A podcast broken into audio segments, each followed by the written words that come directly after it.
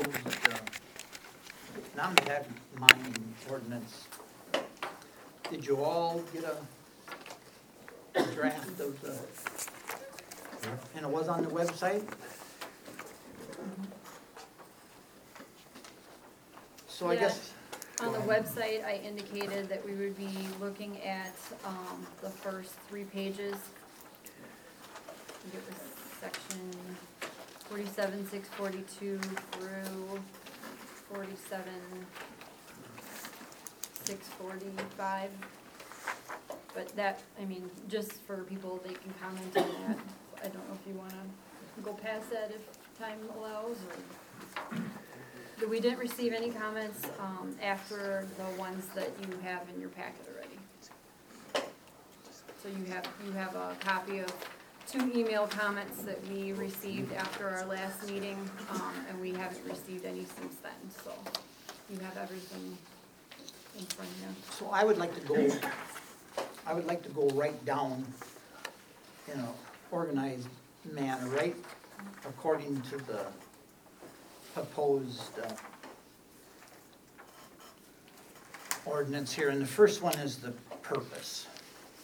Are there any questions or comments on that particular part? that- That's the very opening statement. of the- Could, could you repeat that? He was coughing. We couldn't hear what you said. On the ordinance, we're gonna follow, we're gonna follow the draft. And the very first part is the purpose. That's the purpose of the ordinance. So if there's, I was asking for any comments or anything on that particular portion. On, on number F, on F. And your agenda, Yes, we're in, we're into the, we're into the sand mine ordinance, correct? yes. okay. We, wait, go ahead. Hi, I'm Sandra Humphrey, I'm from Tomah, and. an Now, this only, overwhelming- this, what we want is we, don't- if, if you wanna address the purpose, that's where we are. Well, We want to address banning, All right, that's not on the agenda, that came up last month as well. We cannot discuss that, that's not on our agenda. What's on our agenda is, is a, is the ordinance. well, if we had known that, I would have asked for some public comments and talked about this. What happened? We were prepared to speak during the public comment period. But you said it would have to do with The sand mining, we'd wait the until sand F. mining. So we would like to make our comments then under public comment, item C. Where's the committee on that? Do you wanna go, do you wanna open that back up again? Sure. Okay.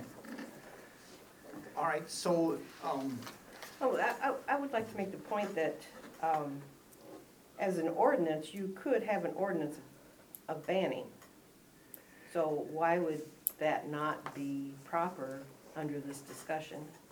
because Because everything, we're looking at an ordinance, everything, everything that's written that we have in front of us, so are you only gonna discuss what's written? No, no alteration to what's written, is that what you're saying? certainly we could take alterations, but I Okay. don't feel, I don't feel banning is, that's a s- separate subject. No, that's, that's part, that's part of a, a non-metallic mining ordinance. Here's, here's, this is what, this is gonna be the end of it.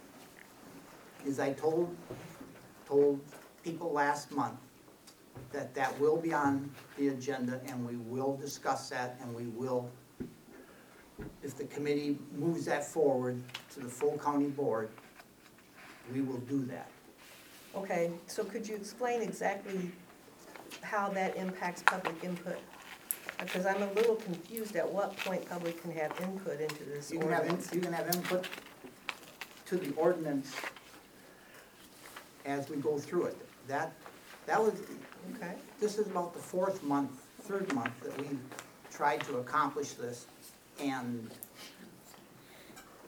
and it's not on the agenda, we're not supposed to talk about it because, because it's a different subject. It, yes, it has something to do with the non-metallic mining and, and so on. This particular, Do if we you have were- anybody taking minutes? Well then, um, Okay. can we go back to the public comment then? Since it's not on the agenda? Yes, And so you have three minutes. How, how Thank do we you. get it on the I agenda? won't need that, but um, an overwhelming number of county residents, as, um, and I can give you some petitions to um, verify that, do not want another frac sand mine in Monroe County. So we request that you ban new frac sand mines and expansions of current mines. We don't want new mines regulated, because to regulate a mine is to allow it, to legalize it, to normalize it. And it's simply too harmful to our quality of life, as countless communities in Wisconsin can now attest. That's why we submitted at your last meeting a sample ordinance, which is now on your website, by the way, that bans rather than regulates new frac sand mines and the expansion of existing mines. We want you to seriously consider banning existing, banning new mines and expanding uh, existing ones.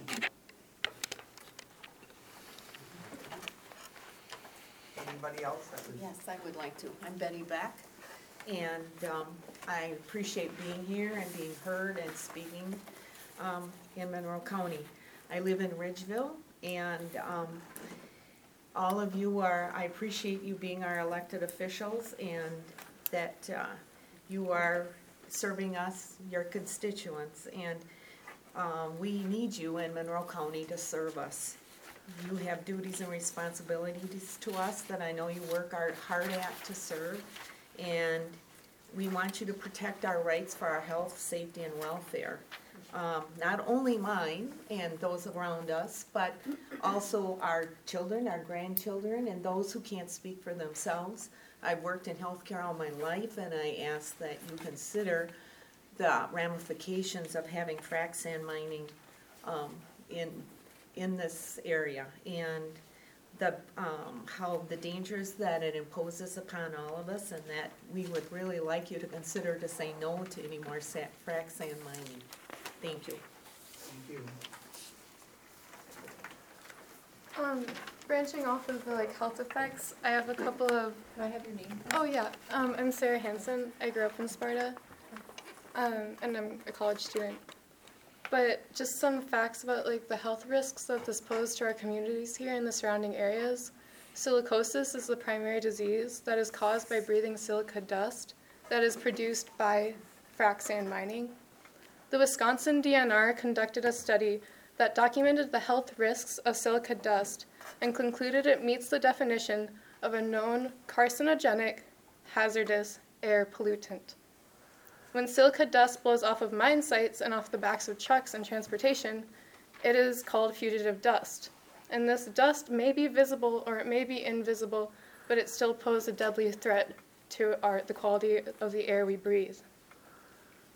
In 2011, citizens petitioned the Wisconsin DNR to adopt and enforce an air quality standard of 3 micrograms of silica per cubic meter of air, the standard that California has currently adopted. The Wisconsin DNR denied the petition. Turning a blind eye to the problem doesn't stop the harm. According to the National Institute for Occupational Safety and Health, 75 people have died of silicosis between 1996 and 2005 in Wisconsin, in our state.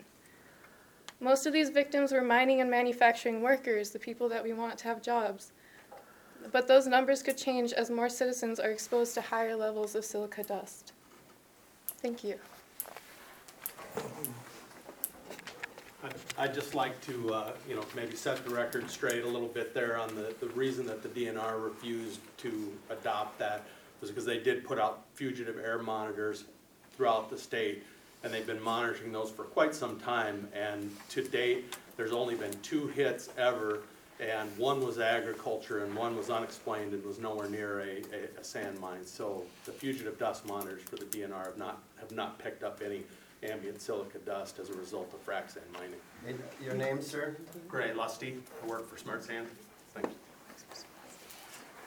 I think the gentleman back here wanted. Bill Nestor from Sparta. Um, I guess I'd just like to say, first of all, that as, you know, being a lifelong resident, and as many of us are, uh, just my concern and love for the area we live in, the environment we're in, um, the quality of air, the quality of water, um, and concerns about the disruptions that the sac mining does. We'd like to put what we're doing here this evening into a larger historical context. To a large degree, the American Revolution was about fighting for the right to local community self-government. This right was written into every revolutionary state constitution in the late 1700s. By the late 1800s, this language was entirely removed by those who wanted to see communities dissolved of any self-governing authority. There's a social movement alive today, the community rights movement, that is helping communities and counties to assert that right once again. It has been amazingly successful. More than 200 communities and counties in 12 states have already passed community rights laws that assert the local population's inherent right to protect its own health, safety, and welfare. Many harmful corporate activities have been banned in these 200-plus communities, such as fracking, water bottling, high-voltage power lines, factory farms, and much more. Let's add frac sand mining to this list. Thank you. My name's Curtis Miller. I live here in Sparta, and um, I'm deeply concerned about how policy, like the policy we're considering here uh, regarding frac sand mining, is uh, being made in our country. And I say that, knowing, just valuing our democratic tradition and that it is as the ability for us to come together here as equal citizens like this is a precious right guaranteed in our Constitution. Uh, we all know that famous first paragraph of our Constitution and how it concludes with the words, "the consent of the governed." Uh, I'd like to read that paragraph that we all know. It's Article One, Declaration of Rights, Section One. All people are born equally free and independent and have certain inherent rights. Among these are life, liberty, and the pursuit of happiness. To secure these rights, governments are instituted deriving their just powers from the consent of the governed. The Constitution begins by saying there has to be consent of the governed for the government to be acting properly. If there is not consent of the governed, then there is no legitimate government. I, in my conversations with people in this community, I've heard an overwhelming opposition to these fracking plans. And I'd like to ask for a show of support, a show of hands the, uh, for people in this room. Who's here opposed to uh, new frac sand mining or the expansion of new mines?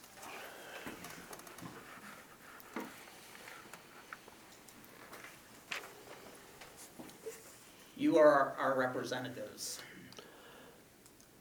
Later in this meeting, uh, you'll be, we'll be needing you to stand up for us so that you don't violate that constitutional right we have to be governed by representatives who respect the consent of the governed. Thank you. Yes. Uh, I'm Nancy Frazee, I'm a resident of Sparta.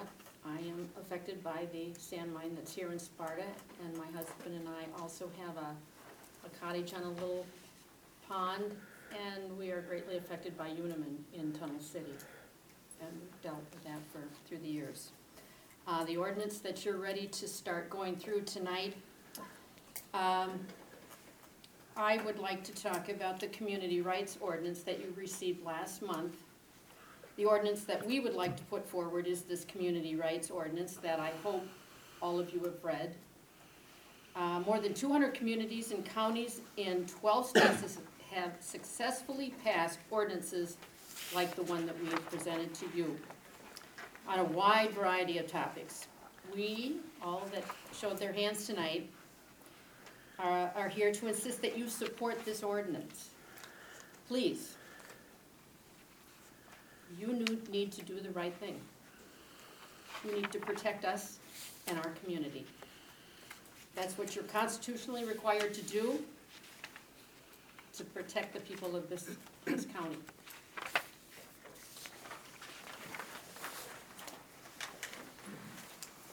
I'm Erica Kuhlman, I'm a resident of Sparta.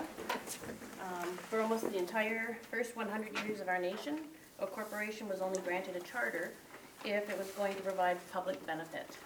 Making a profit for its investors wasn't enough of a reason to be given the power to set up an incorporated business. In addition to a positive benefit to the community, there's a negative requirement as well. The corporation had to cause no harm. That language was written right into the charters of the incorporation by state legislatures that gave them limited life.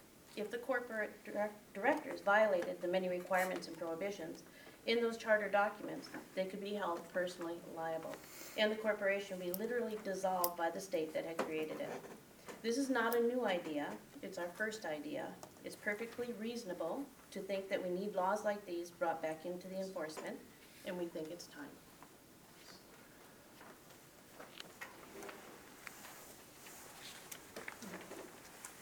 Good evening, I'm Joey Esterline, I'm a resident of Monroe County for 32 years. I've owned property in the town of Adrian for 25 years, and I've been residing in the town of Adrian for six. Prior to that, I was a uh, Sparta resident for 27 years, and I consider myself a civically active resident as a voting poll worker, a member of the Chamber of Commerce and Tourism, a former member of Main Street Board, I've been a 4-H agent, development agent, and currently I'm serving on the Agricultural Advisory Committee and the Monroe County Invasive Species Working Group, which are both under the auspices of the Land and Water Conservation Department. And for 25 years plus, I've been a vendor at the Sparta Farmers Market, which I've helped to organize and currently serve as president of the Markets Association. I'm offering my credentials to make a point to you, as members of this zoning committee, that my forthcoming remarks are not given lightly, nor just for the moment, nor are they given as a political, liberal, or environmental extreme of whims of sorts. I want to express my commitment, and I believe those that are here also, who have vested our energies and our personal stock in what we consider our larger community.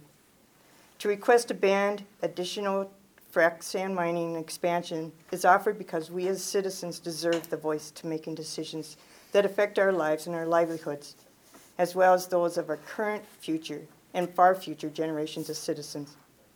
There are several points I'd like to bring forth. Monroe County's Department of Soil and Water Conservation works to protect and enhance the soil and water sources of this county.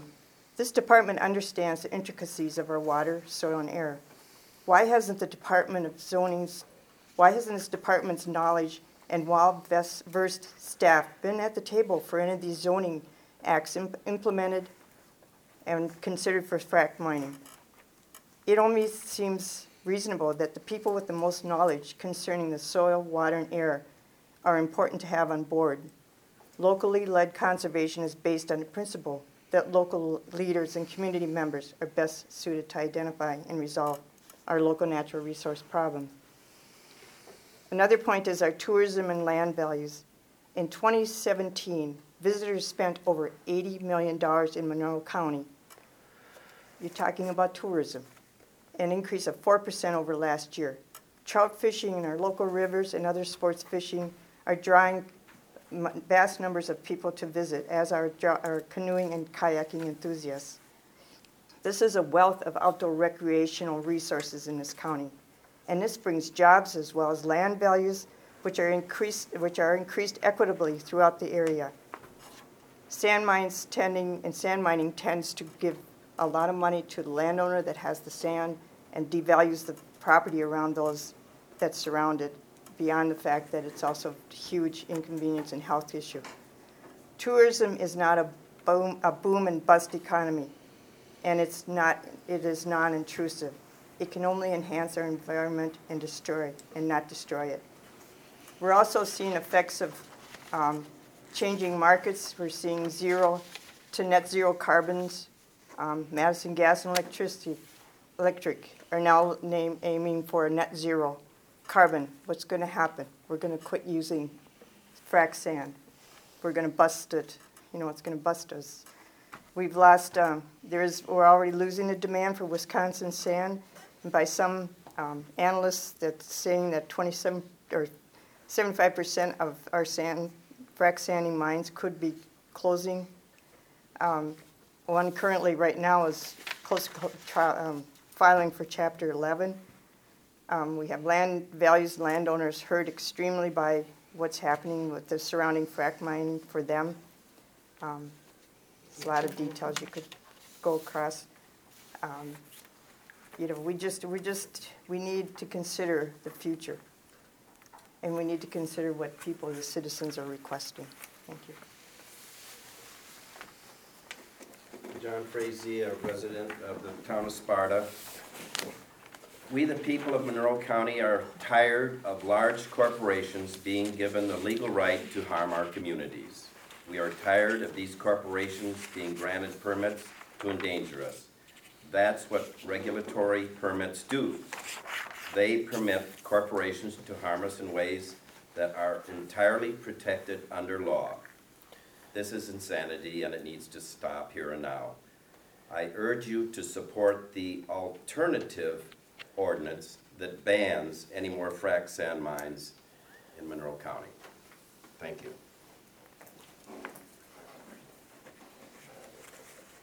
Uh, Gray Lusty, uh, resident of Oakdale and uh, in the Tomah area and a a employee of Smart Sand. Uh, I guess I've, I've heard the comments here and, and I guess uh, I feel a little bit alone in the, in the respect that I feel like I represent quite a few people who we didn't ask to show up. And, and I see some coordinated comments and I understand that. And, and, and it's not my first rodeo, so, you know, I, I, I see where that comes from, you know, but I just want the committee to remember that, that, you know, there are a lot of, of residents, uh, and who are gainfully employed in the frac sand industry, uh, that aren't, aren't here, uh, speaking up, and, and we won't make that mistake, uh, going forward. You know, if their voices need to be heard, then, then they should be here, so we'll, you know, we'll make sure that they're, you know, that they know what's at stake, because as, as you mentioned, frac sand ban was not on the agenda, and so, you know, their livelihoods and their futures, they didn't feel like were necessarily going to be at issue and, and discussed tonight. So, um, if that, if and when that, that's on the agenda, that's certainly something they'll, they'll be interested in as well. Um, It, it is also, you know, encouraging to hear that the tourism is, has, uh, you know, still brought in more dollars tha- than the prior year, despite the fact that the frac sand mining's been ongoing uh, in Wisconsin for, uh, you know, quite some time. So uh, that seems, you know, healthy in that respect, and, and certainly uh, the frac sand mines contribute a lot to the local economy, to the businesses, uh, uh, employment, taxes, and everything else. So there's certainly a positive aspect to the sand mining that's, that's not represented here. So I feel like I would bring that uh, forward. Thank you. Can I speak without standing up? Yes. Um, I guess I don't understand how the rights of a, oh, I'm Nancy Van Delsum. And I'm a retired nurse. And I'm on the planning commission out to Little Falls.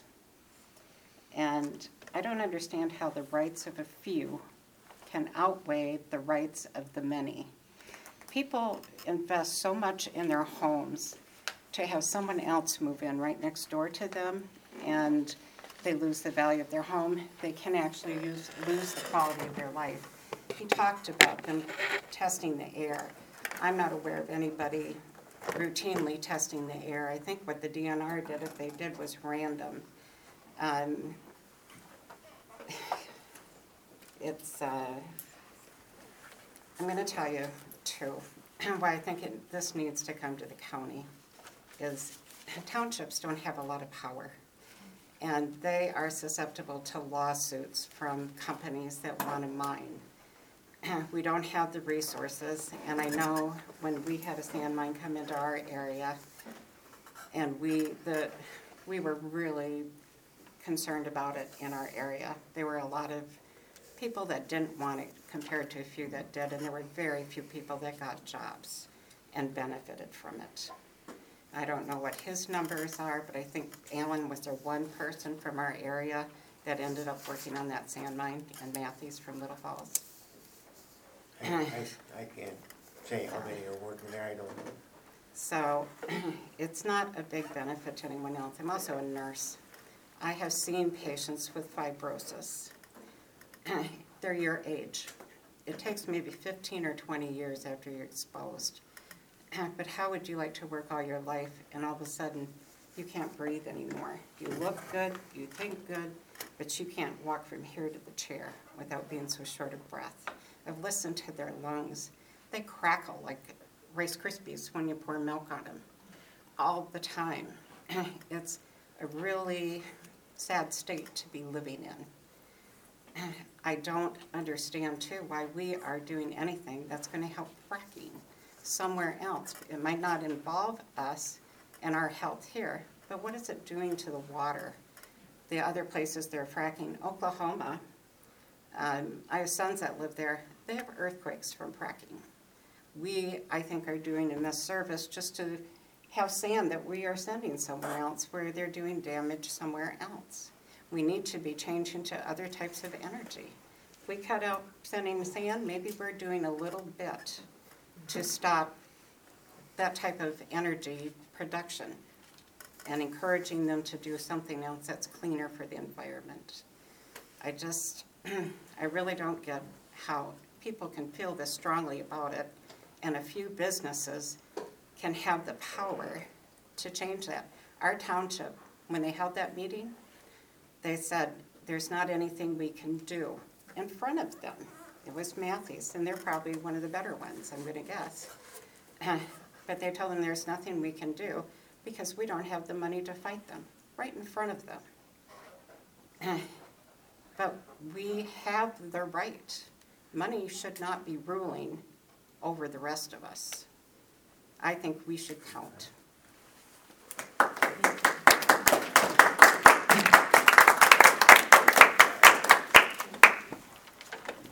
That was probably more than three minutes, but I'm Oh, probably ten shades okay. red.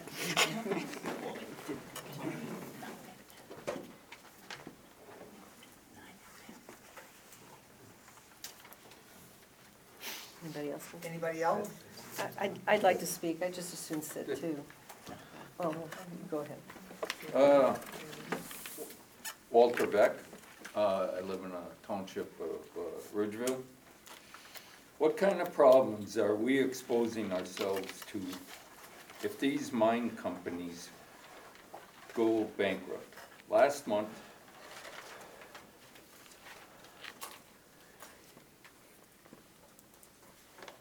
Emerge. Emerge Energy Service began negotiating with its lenders on a debt restructuring deal. If the deal isn't reached out of court, they could be filing for bankruptcy. According to the industry analysis, up to seventy-five percent of Wisconsin mines that supply oil and gas producers might have to close due to the oversupply of sand. Oil drillers in Texas and Oklahoma are now able to get local sand for less than the cost of shipping it from Wisconsin. I know some people might say these companies are bonded to cover mine closure and reclamation. Is it true, or is it that Foxconn type of promise to a government that is just along for the ride? I don't want to be well-being of our community to be satisfied for empty promises. And then, one more thing, I just wanna ask, wouldn't it make sense to pass a moratorium on new frac sand mines and expansion of existing mines until a new ordinance is drafted and passed? That way, you wouldn't feel pressured to do this on a fly, and the county would be protected while you are working on a new ordinance. Thank you.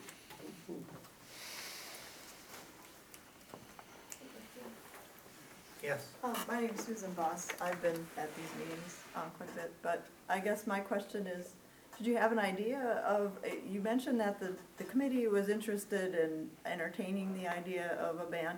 Did you have a vision of when that would be on the agenda? Maybe that would help these folks uh, a little know when, it- you know, I know you've been thinking about it, so did you come up with a- an idea of when it would be on the agenda? I don't know if I can uh, address that, because Okay. it's not on the agenda. Right. I can, I can say what I said at the previous meeting, and it's Right. probably in the minutes, that, that, um, there was a, a lady that presented the, the paperwork as far as banding, uh, sand mines, and I said that I would put that on the agenda, however,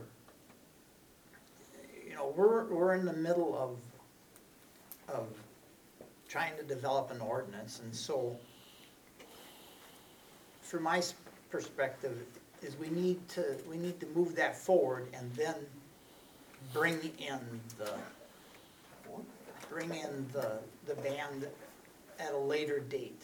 Why? And if the committee, Why? if the committee would allow that, it would go to the full board, you know, it isn't, the committee, the committee isn't the ruling body. It would go to the full county board, just like, just like the ordinance that we uh, are trying to develop. You know, that's, the committee does not have the final say on that. And, and I think you've all heard me say that time and time again, and I'll say it one more time, just so that maybe it'll get into the paper and everybody will be aware of it. Is, once the committee develops a ordinance that they like, it goes to corporate counsel to make sure everything is legal with that.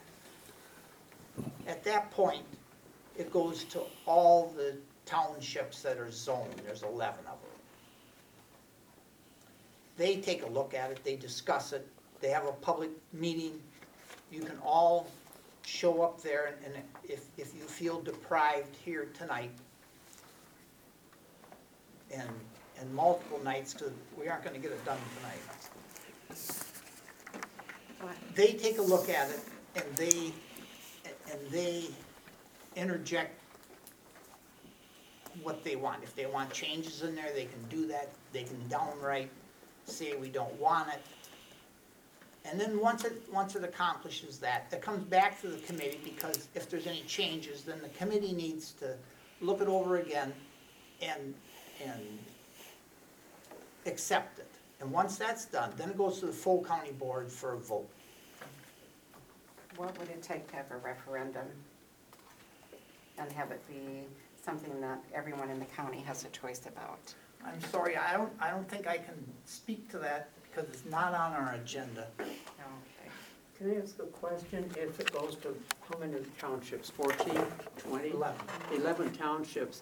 If 11 townships send back different uh, changes, how do you ever, it sounds, it seems like it'll never get done, because you're going to have to change one. What if they have opposing um, amendments that they want changed? How do you, how do you solve that problem? If 11 have t- different things that they want in there and they oppose each other, you know what I mean? How does that then become a county um, ordinance? I think with cooperation and, Well, that would take months, years perhaps, is that true? Probably, I wouldn't think it'd be years. well, So how quite a while. In my lifetime, I hope. It very well could, it very well could take months. Um, what would it take to get that on the agenda, a referendum for a ban on mines? How do you get it on that agenda to be discussed? That could be, that could be presented, and uh, I'm the one that controls what's on the agenda or not. If the committee would want, would ask me to have that on there, there's no reason why I wouldn't put it on there. However, back to my original statement, is that we're trying to, we're trying to get an ordinance ran through, and, and if, if all these other interruptions come in, if, once, once the ordinance is in some type of form that we can pass it on, all those other options could certainly come forward, and the committee could discuss them and, and have them on the agenda, and, and everybody could speak to that. So, what you're saying is you're going to spend all the time working through this and, and reorganizing it and spending a lot of time on it, not even considering the band as part of an option. You're gonna get all this work done and, and get it all taken care of. And then at the very end, you're gonna say, oh, yes, and by the way, there's, there's also some people that are, are hoping for a ban on these mines. So you're just gonna kinda leave that whole on the back burner, work on all of this, get it all up and running, and then just bring the ban into play How at the about- very end? In this, uh, three minutes, I, I don't know if I'm out of bounds or not, to be very honest with you. We're not supposed to be discussing it. It's something that, that each individual has three minutes to Oh, we're not, we have conversation back and forth, is what you're saying. Yeah, I understand. But you know, it could work just the other way around. It could be that we are working on a band. Mm-hmm. And then people would come forward and say, it's affecting our livelihood, it's affecting mm-hmm. us. We would want that on the agenda. And I think that would hold true that, that the band would, would, was the first item on there and, and we would move forward with the band and see where that ends up. And once that's, once that's accomplished,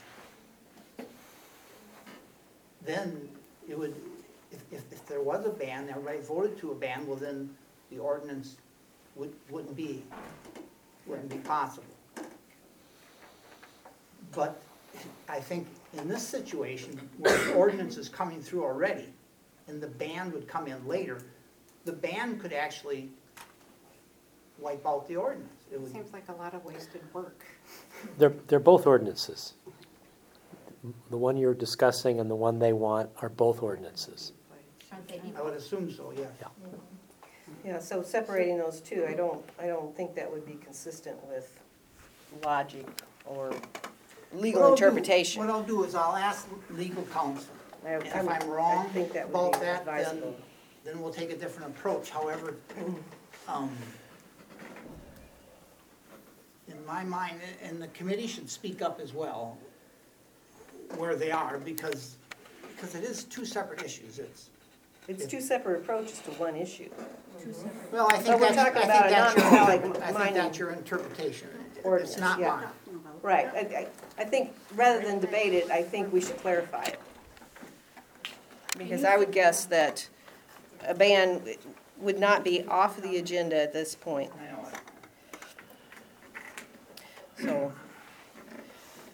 Yes, Mary? I liked the idea of the uh, gentleman when he said that you have a two-year um, memorandum, and that will help you to make all the decisions that you need to without being pressed as, to do it quickly. And then you would end up have, ending up having all the answers to your questions. And I know that the quality of life is uh, important to all of us. And that's certainly, that certainly should be ran by corporate counsel if that's possible, that we can, we can do that and move forward with that. I'm gonna make one more statement, and, and then if there's anybody else that, we have to bring this meeting back to the original agenda. We can't, we sort of opened it up into the three-minute, uh, area. I'm sorry, that's just how it is. You can ask the newspaper, because if I do something wrong, it's gonna show up in the Oh. I just wondered how that, And, the and we are need, working. we need your co- cooperation as much as Okay. you need ours. I'll ask you after, maybe. I agree with you, Perhaps. Doug, that we do, do need, corporate advice. Uh, and We need some advice on this as to whether we can bring it to a full ban. Um, because it's entirely different issue than And, what we and the were talking moratorium about as tonight. well. And you're right in the, where we're at with meetings, doing them correctly, because we're being watched very closely. It's a lawyer's world. And I myself would feel more comfortable to have advice from corporate. And we, will- we will pursue. do that. On those two items, we will, we will, and on the ordinance, I will tell you why this came about.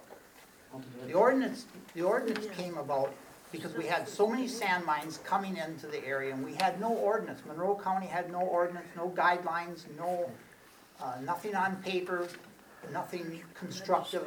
As we move forward, um, so as, as our meetings got larger and people got more involved in, in it, I felt it was important to have an ordinance, at least we'd have a guideline, at least we'd have something on paper, at least all those ideas and, and everything, we'd have a, we'd have a track to follow.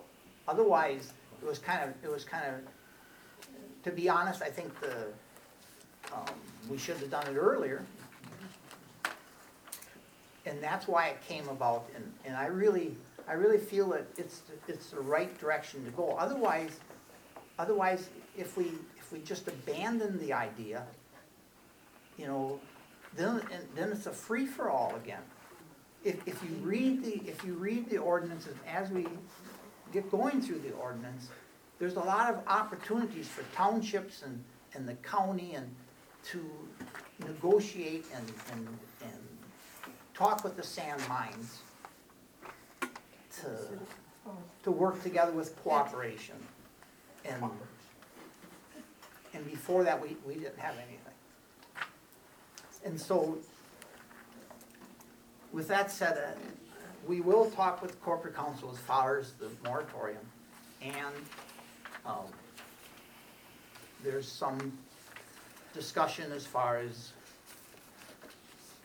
uh, whether the abandoning any more sand mines should be part of this ordinance. um, To see where we are, I, I How personally do don't. see- we, how do we find out after you talk to counsel, corporate counsel? I would imagine Allison would put it on the website, is that possible? or- Corp counsel's answer to how to do moratorium or how to, Two questions, yes. I can, sure, or we can report back next meeting or, yeah. So you Probably think it- both, probably both. Okay, With the, both, with the okay. next meeting, we'll probably have an answer. I- I would, I would think Andy could get on it. So you'll have it on the agenda next time where we can talk about it and Again. hear the feedback. You Um, can do a moratorium, I think it's up to a year if you're working on an ordinance. Oh. Um, that, I know the answer to that right now, but, um, I think the more pressing one would be if, if a ban is, um, something that's allowed in the state of Wisconsin. Um, the ordinance that you, or that was given to us last time, it didn't have any authority section, which ordinances usually do. I know the zoning code derives its authority from state statutes, um, fifty-nine that governs zoning in counties. Um, so that's a question, my first question on that type of ordinance would be, where does that authority derive from? Um, is if it's strictly zoning, that's only gonna do you good in the towns that have adopted zoning, which there's only a couple mines in towns that have zoning. All the other ones are in unzoned towns. So It's a constitutional authority of the people.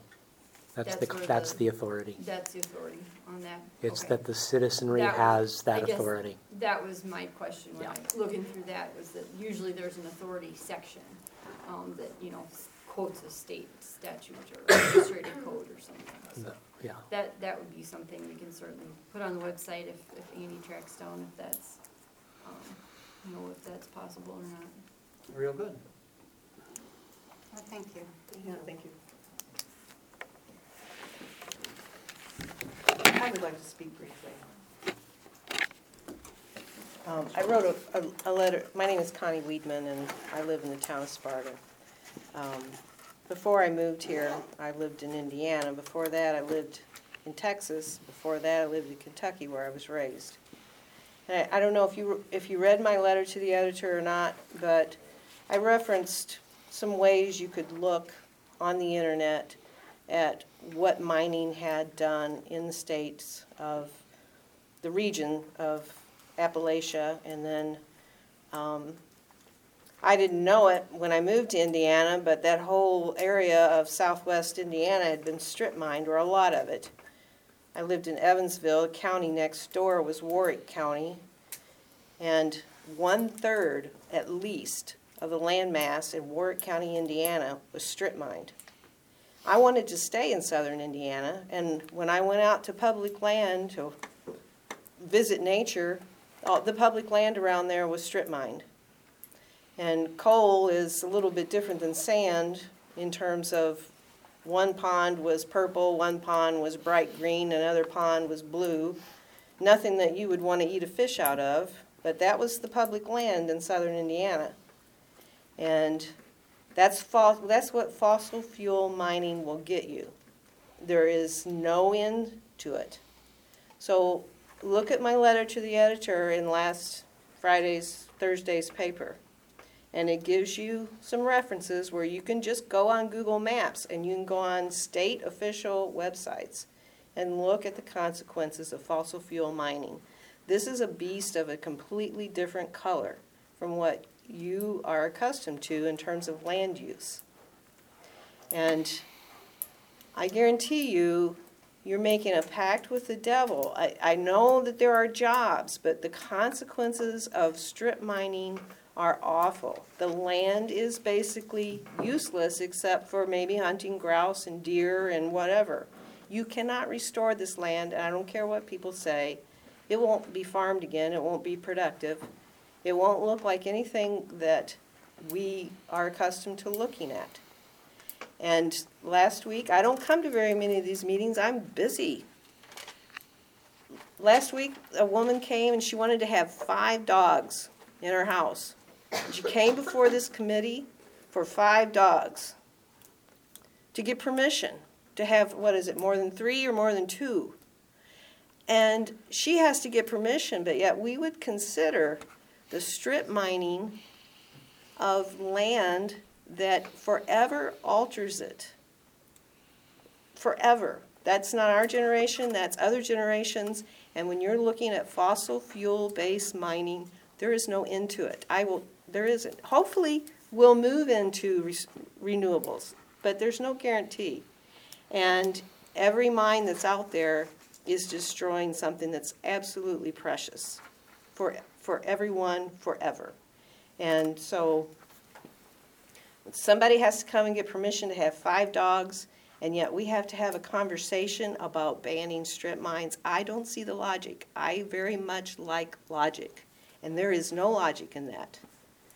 I, I don't know Heartland Institute. I looked them up, and it's like, oh my gosh, these are people who are the very, very absolute wealthiest people in the country are putting this information out. It's not about protecting people, it's protecting these huge amounts of dollars that are involved in these industries. And they put out this so called research, and it's, it's, I was just aghast that I, that, that I found this on our county website.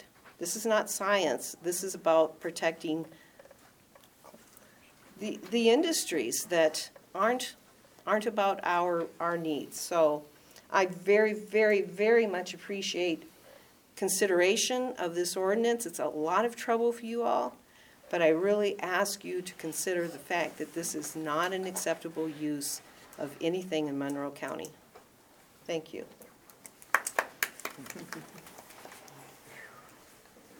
Okay, so I think, anybody else? Anybody else?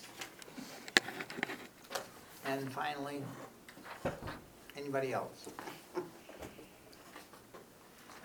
Okay, we'll go back to our, uh,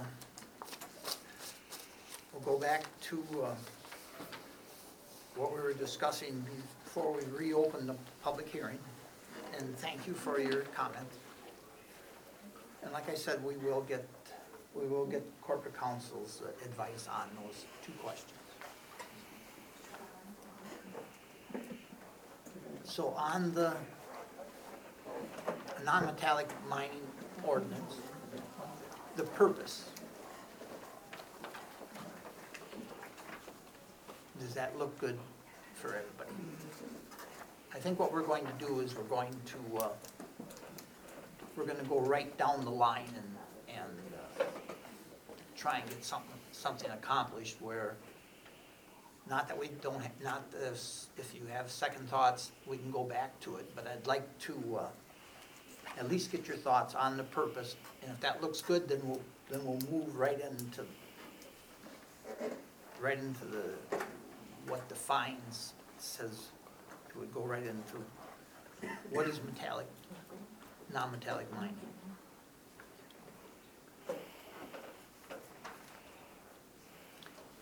Any comments on the purpose? No, I think it looks all right.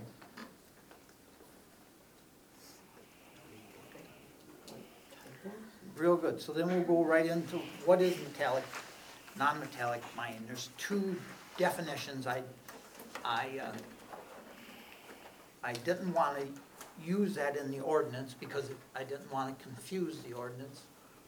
Because at the end of the ordinance, there's definitions. And so that's why we sort of worded, what is it? And it's, and it, and it explains industrial sands as well as, uh, um, construction ag. And the common word for that would be gravel pits. The crushing of limestone and the ordinance originally,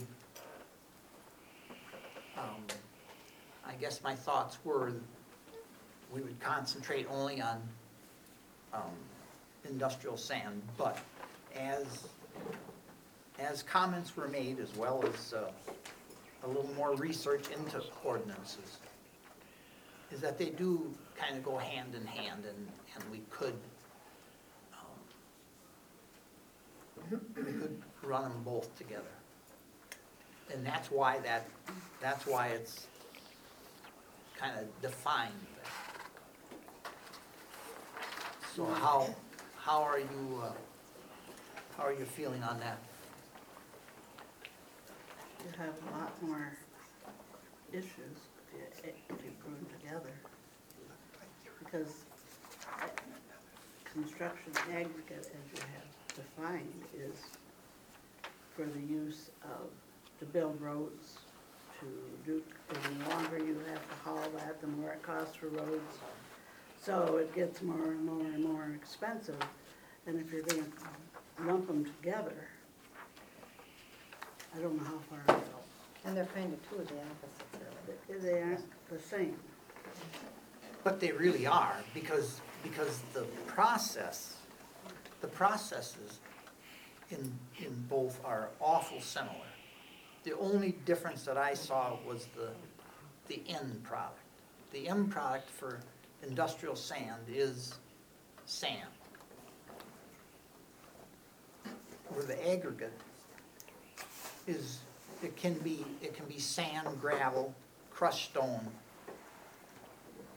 but if you read further on in the ordinance, a lot of the stipulations run hand in hand.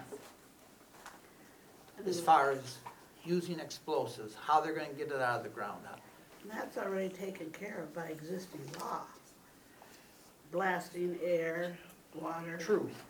Water, um. It's under, those are under different, DNR and. right.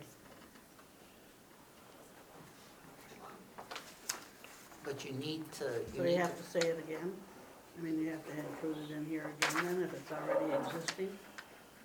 I think that, I think that's, that's down a little bit further, we can discuss, discuss that. But with the gravel, I don't think you have all the sand particles. I mean, there's one right up by us, and I don't, I think it's different from the sand that rolls Oh, around, you know, those little Thank you. Are you taking any public comment on these at this time, or is this your? We can, yes. Okay, I was just gonna say silica is most abundant mineral in the Earth's crust, so I think there is, you know, e- even though the characteristic of that sand and gravel material might not look the same as silica sand, there, if you've got fugitive dust or whatever else you have, it's, it's gonna be the, the impacts can potentially be the same. So what are you saying, Sharon, you, you don't like the, you don't, I just you would know go that- back to, you would go back to each, each one would have its own ordinance? I don't know, that's what I'm asking. I, all I know is that we're, there's already legislation in process to govern, um, gravel pits, that kind of mining. Gravel pits. Gravel pits, not sand mining.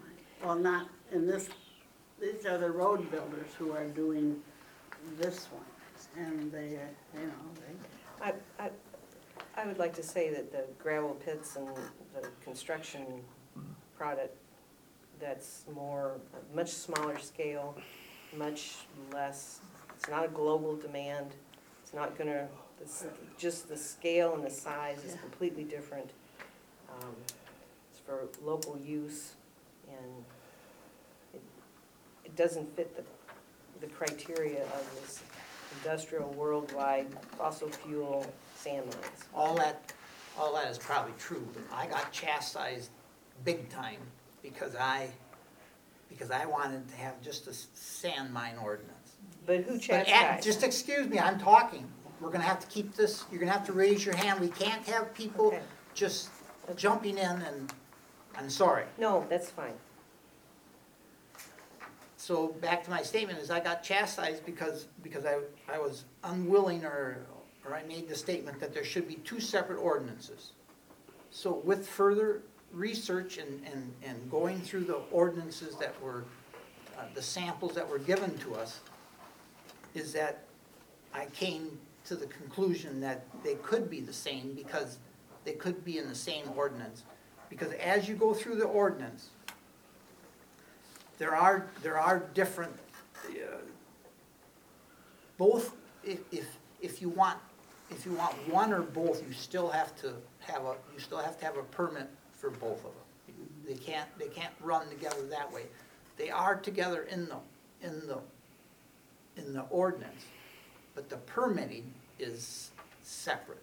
And so as, as they come in, if it was a gravel pit, then you would just concentrate on that. But if, but if there was a certain amount of industrial sand there and they were gonna get a certain amount of uh, gravel out of it as well, then it- it'd be two different permits. And they would, if you read back in there, um, I don't, can't recollect the exact wording, but, uh, both have different conditions and penalties and. Yes, I know out in Ridgeville, we were impacted by a gravel pit. Um, there had been an existing, and I don't know how long it hadn't really been used, or if it was, but it was very minimal. And it got, a new one got grandfathered in, we had no notification, nothing was required, a new one got, and it abuts our hundred acres of what was my family's homestead. And so we've been at a lot of meetings for Ridgeville, and one of the things that stood out there, um, is how much water, the water usage for frac sand mining versus, you know, the gravel pit type of thing. Um, but even the noise and all of that kind of thing, so there were a lot, there were variations that were quite substantial, so, you know, there's something to be looked on each side of that, I think.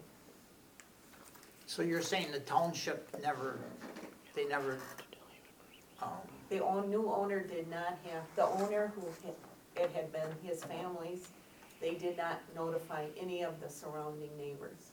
We found out just by chance. was it ran through the township however though? I think they went through it, but there again, you know, even a good neighbor policy type of thing.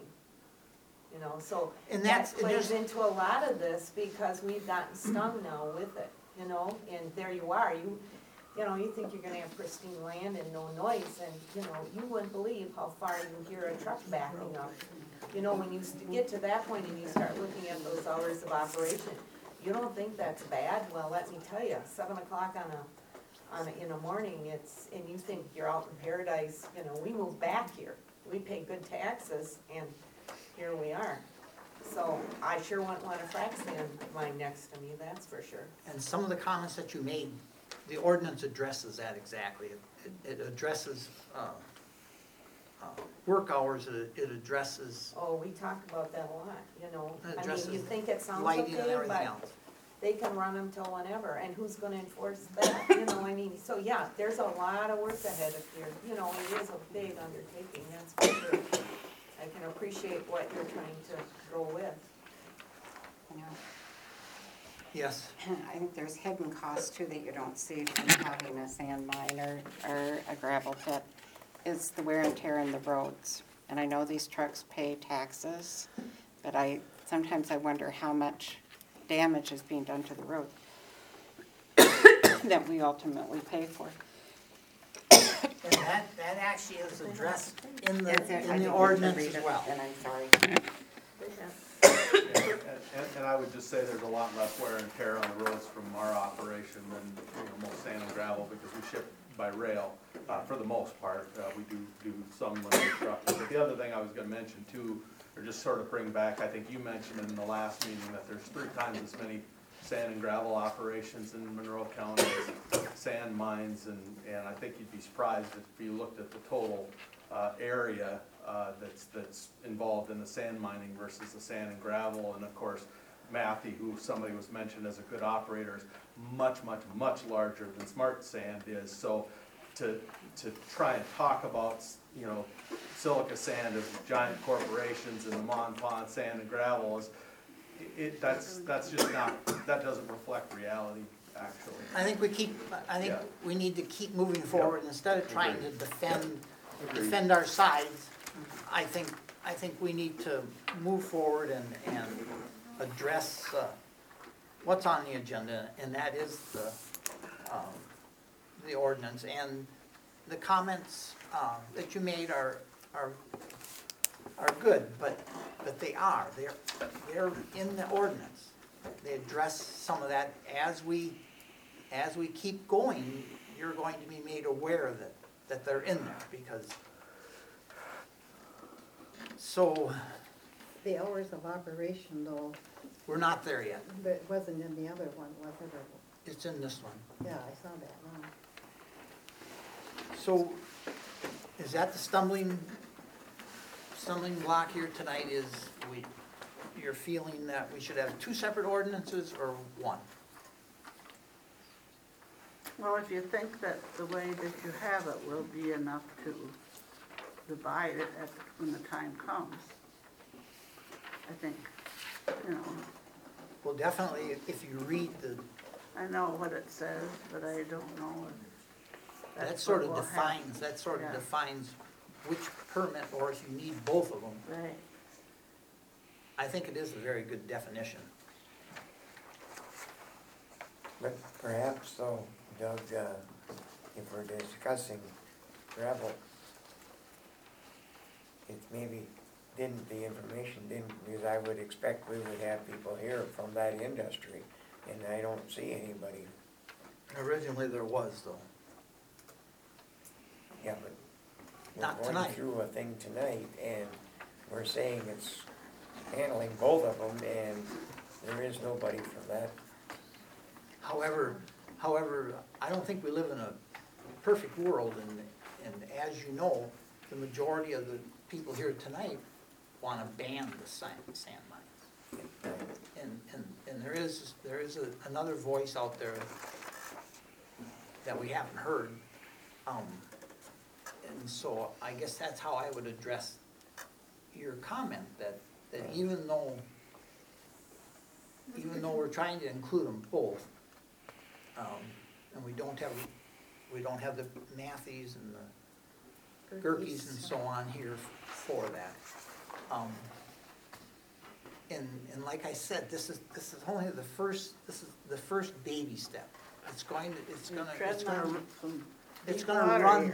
It's gonna run the course and, it- and it may, it may change, but if we don't develop something or move something forward, just like, just like the mistake I made at the last meeting, is that the way I thought it would come forward, you guys didn't like that. And so now we have it, we have it a little more solid, where you can read it, understand it. If you don't like it, you know, this is the time that we can move it around. Or if that's a real stumbling block, that you don't, the majority says that we can't have both ordinances in one. I'm convinced we are, that we can, just like one of the sample ordinances. We can set that aside and move on to the, to the next phase of it, if that's what you wanna do. See how it comes out? You know, I do think you need separate permits though, And, because they're two and that's how it completely is. different things. If you read it, that's how it is. Yeah. They're two separate permits. So at this time, at this time, we'll leave them, we'll move forward with both of them in there? Mm-hmm. Yeah. Yes.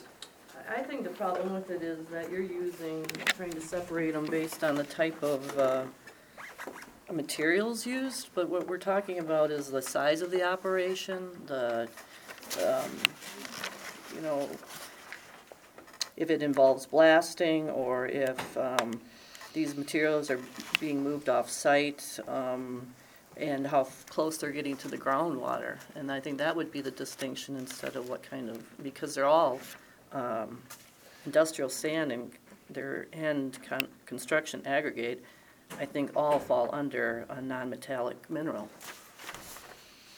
Most gravel pits, when I did some calling, do not get close to the water table. The sand mines will. And, and later on, in the, under the permitting and everything, you'll see that the separation, there's, there's a lot of things that are similar, but you're right, there's, there's things that are different about the two as well. Yes? I'm Jeff Antwine.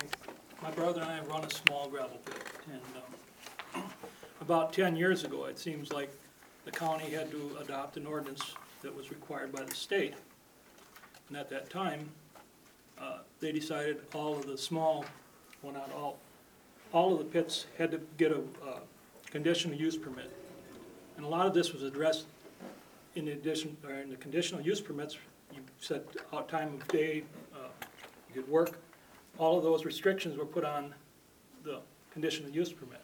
So what you're doing in your ordinance seems like it's it's redoing everything that was done, and it's on uh, the books now. I mean, already, you already have uh, that, uh, when the um, Mine Reclamation Act went through, and I think, I don't remember when it was, 97, 98, somewhere in there. Seems like, uh, and that's when all this was addressed at the county level at that time. And the arguments went on for months, like it will this time, uh, possibly years. And in the end, it all ended up being pushed to the conditional use permits, which every operator has to have. So, it seems like to me like you're spending a lot of time and you're not gonna gain much.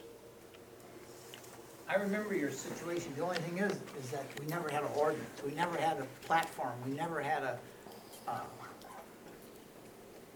we never had anything, we had a lot of, we had a lot of input, and so, so that was all applied to the, to the permits, and, and that can still happen, but at least, at least we have a platform that we can move forward.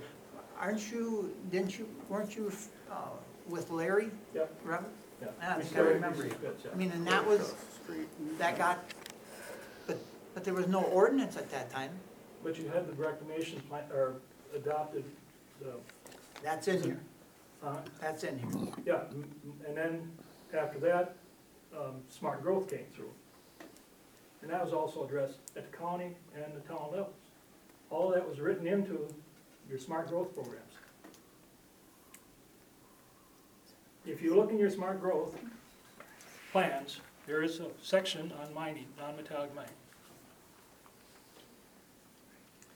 So, But if you also look in there, that, that is, that's only a guideline. It's, there's no teeth to it. I mean, the county, the townships and everybody else spent a lot of money on that. it's only a guideline, it's, it was, it was supposed to help the townships and the villages as they grew on how they wanted, they were supposed to project how they wanted their village to look like.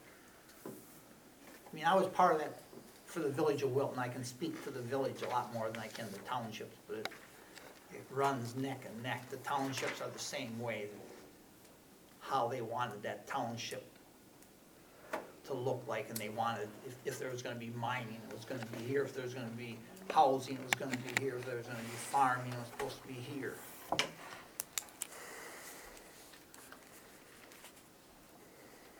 But even so, no, uh, no ordinance to go with that. But the Township Planning Commission, along with their board, can write their own ordinances for their area. And the problem is, there's no teeth, like you said, because we don't have money to fight a big company. That's why it's nice that it goes to the county to write the ordinance, where you guys have more money and more, more teeth. So Alice, speak to the, Allison, speak to the eleven townships that are under zoning, that they work with the county. However, the other townships, they're the ones that write their own ordinances, and, and they can do what they want. And the county has nothing to say about it, plus the county doesn't really come in there and, and help them either, they're on their own, because they never, they never adopted the the Monroe County zoning. Well, we adopted Monroe County zoning, and we still write our ordin- ordinances. If, if the board approves them, we write them, and then the board approves. So, but we have to enforce them ourselves. Correct, yeah. And that's the thing. Wilton has a, uh, non-metallic mining ordinance of their own as well. As do we. But that's up to the towns, on the town level to enforce, like you said. so. But then if somebody threatens to sue, it's, oh my gosh, we can't fight them because we don't have the money to fight them. So, That's with, with any ordinance at the town level, they run into that, but if you were, if we had a ban, you'd be with us. which is the appeal of county zoning, because then the county regulates it.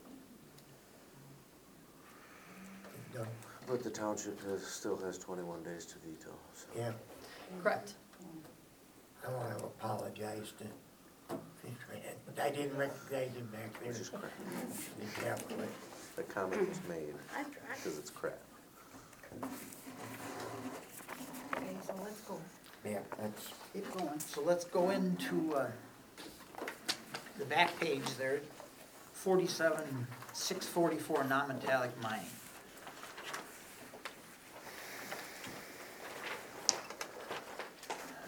There's information in there as far as sand mines as, as well as uh, aggregate.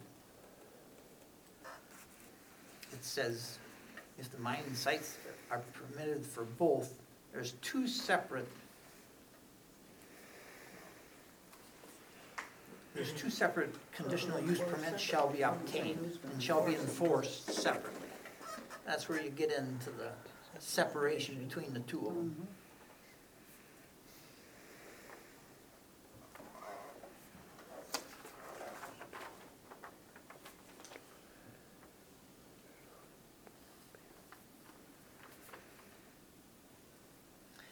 And then if you read on there further, I apologize, I, I didn't, um, I put this together with Allison's help, but, but it's been two months ago. So if you read, if you read even further, some of the comments in the audience, that's where you get into the, that the mining permits are both separate, and they need, they need conditional use permits shall be obtained and enforced separately.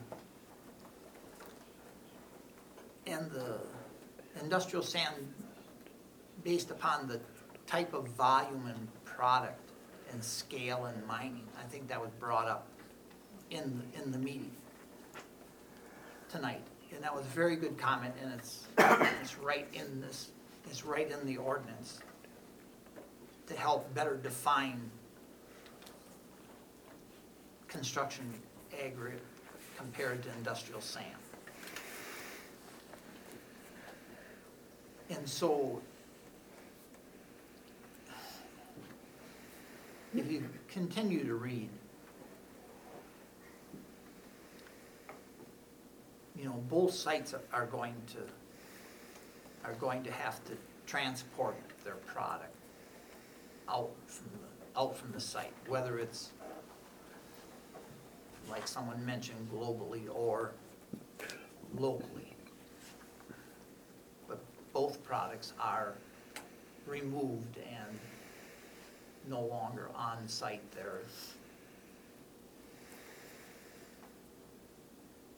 And so it's, it also talks about the footprint of the, of the mining site. Historically, much smaller scale and um, runoff and erosion is, for the aggregate, according to the ordinance that, uh, that we're using, because of this smaller footprint, all that is reduced, significantly reduced as well. Where the industrial sites are, the footprint is much larger in nature. And the sand, sand mining, the industrial sand mining is prone to both wind and runoff erosion at a much higher rate than the aggregate. Um, There's a little bit of, um, you would think there would be a little, um, I don't know if that statement is exactly true, because maybe if you, if you don't, uh,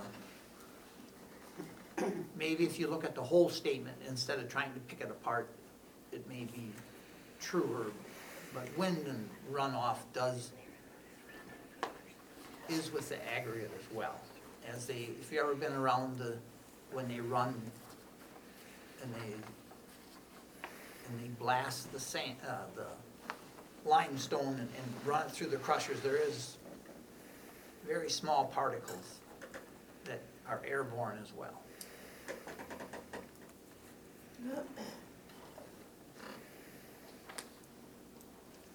Mr. Chairman?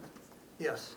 Uh, yeah, I, I like your comments, and I'd just like to add on to that, that if there are indeed three times as many frac sand or, or aggregate operations and frac sand operations in Monroe County, then you have many more, and if they're smaller sites, then you have a lot more area bordering neighbors, so the potential for runoff to neighboring properties could potentially be a lot higher, uh, with, with the sand and gravel operators. And, you know, as I mentioned earlier, you know, the, the, uh, material that, that they're handling isn't much different than the material that our, that we're handling, and I'm not aware of any basis to say that, that silica sand is more prone to being airborne than, uh, you know, aggregate dust or what have you. So I, I would recommend removing that language, I don't know there's a basis for it. I, I understand your statement, but I, I don't wanna, I don't wanna get into a, a debate on each side trying to defend each other. I, I think we have to move forward with open minds and, and, uh, and, and not necessarily defend, um, you know, I, I understand your statement that theoretically, if, if you got thirty, if you got thirty gravel pits and seven sand mines, you know, is the dust equivalent going to be about the same? It probably will be because of the, but I don't think, Yeah, and I don't think we're gonna gain anything by trying to defend each side. We have to keep, uh, moving. So let's, let's reread the.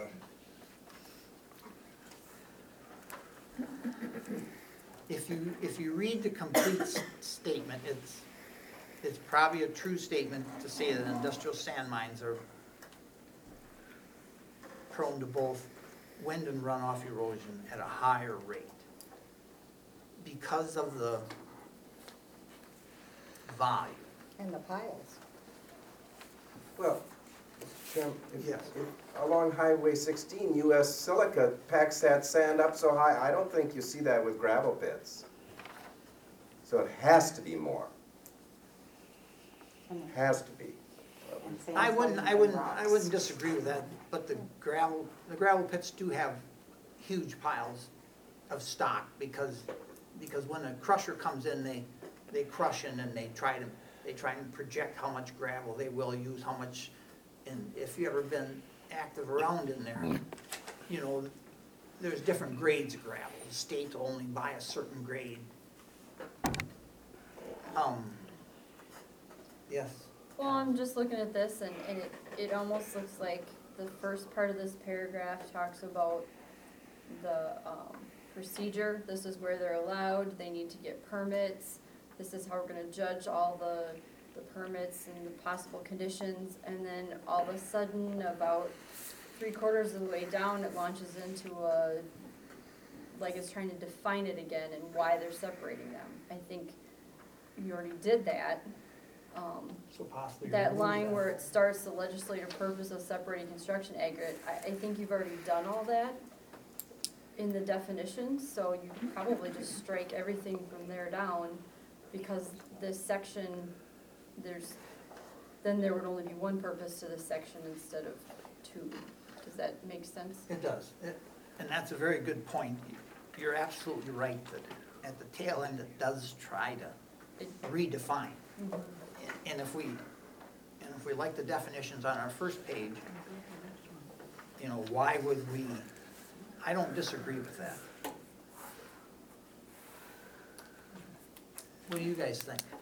Are you saying then strike from legislative purpose, strike the rest of that? All the way down, yeah. All right. let's Because do that, because if you read that, it's more, it, just like Allison said, it does go into comparing, comparing the two, uh,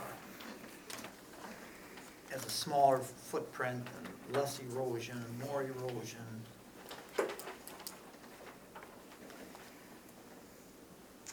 So from there down.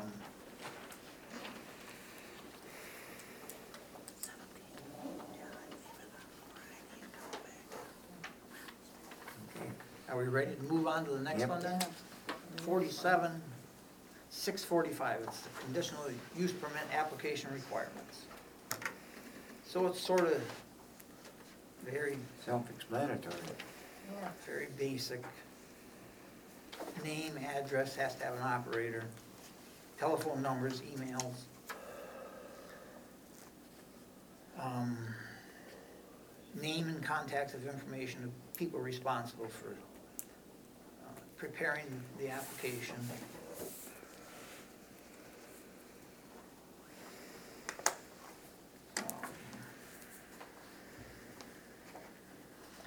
If you go down to E, proof of all local taxes and special charges and special assessment fees, penalties and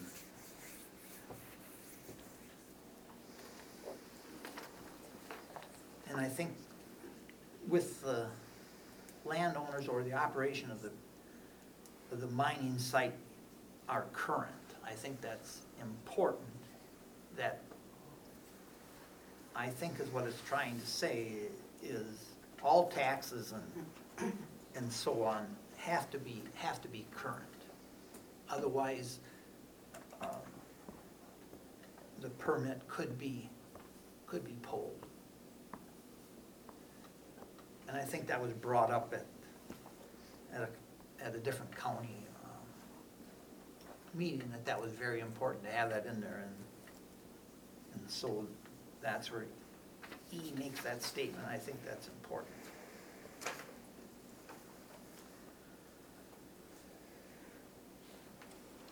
And, I'm sorry, I'd like to make a comment. Yes. I think we, we rushed through the whole striking from the legislative purpose, uh, because I think the, the prior, the prior clauses provide a definition, but doesn't provide the rationale behind separating them. And in the legislative pers- purpose, you provide the rationale behind separating those two entities. Previously, you only do a definition of the entities. And I would say it's quite valuable to be able to say that the footprint, to, to just, to talk about the footprint and the, the purpose of those two entities are quite different.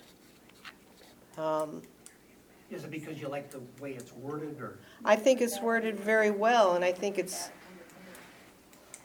that it all, all the definition things They're are sort in of one spot, so move that paragraph to,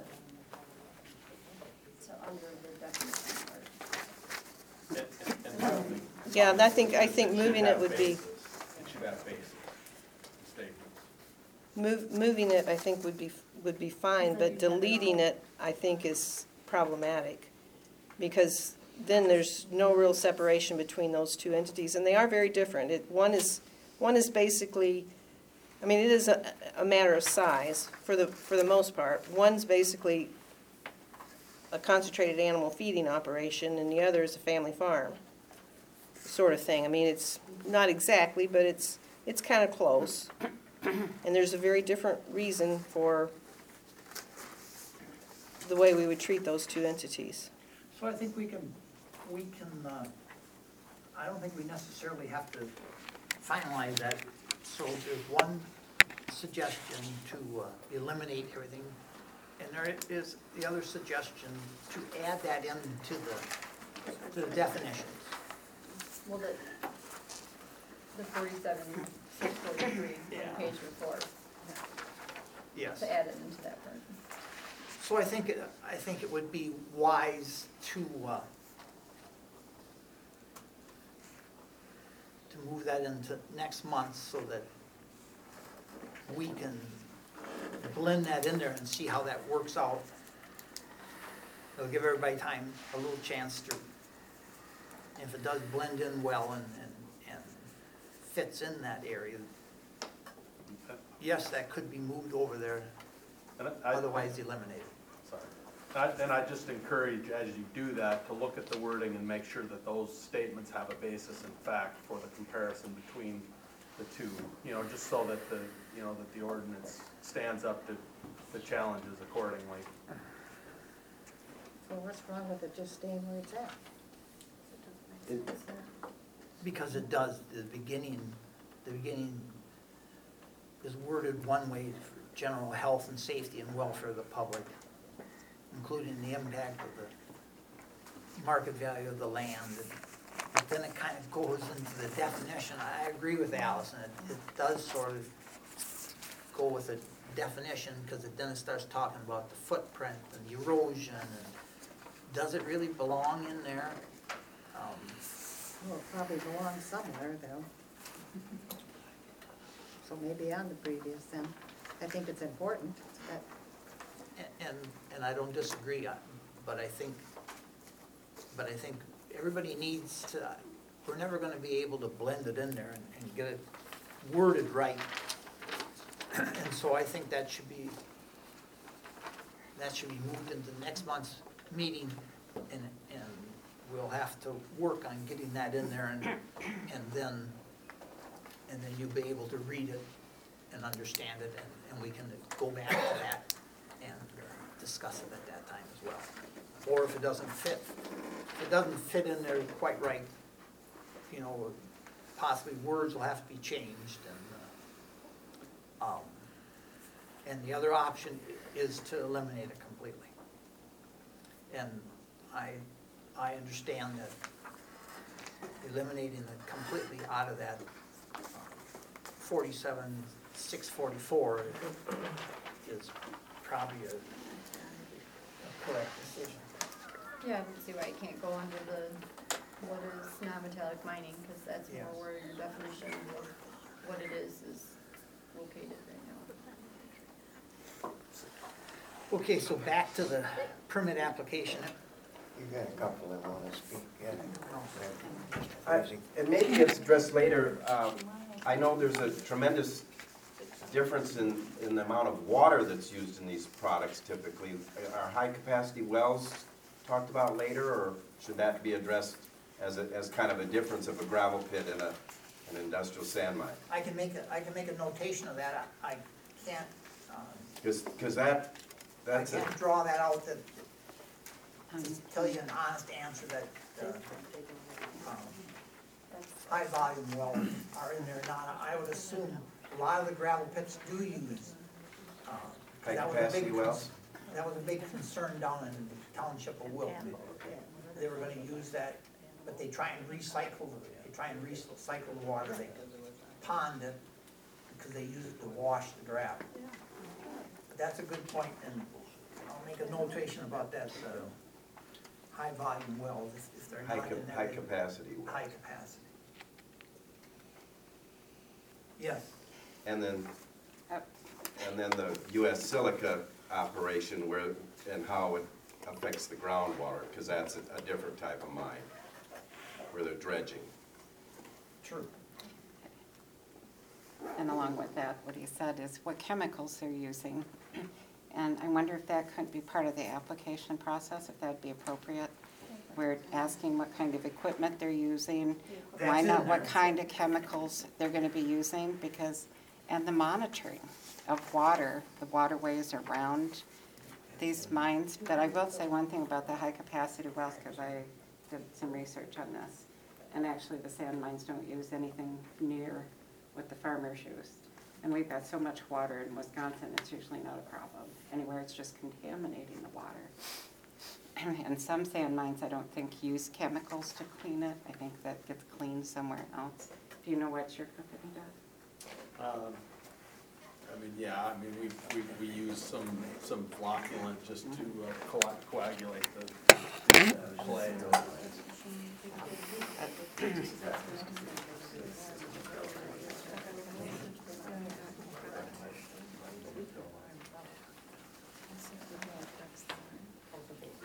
Where you see that down in the, I don't see it, that's I, why. s- I saw something. somewhere it does, it does identify the equipment.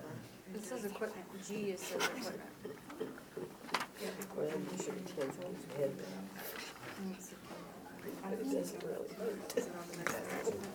Yeah, that'd be good.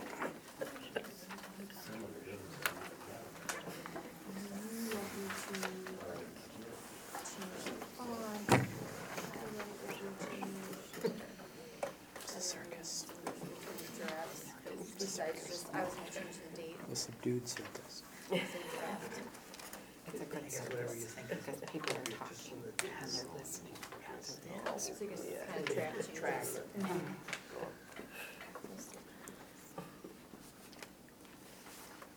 Can I say one more thing and then I won't say anything else? I think they should be separated, the sand and the gravel pits, because the sand is shipped somewhere else to do dirty work down south.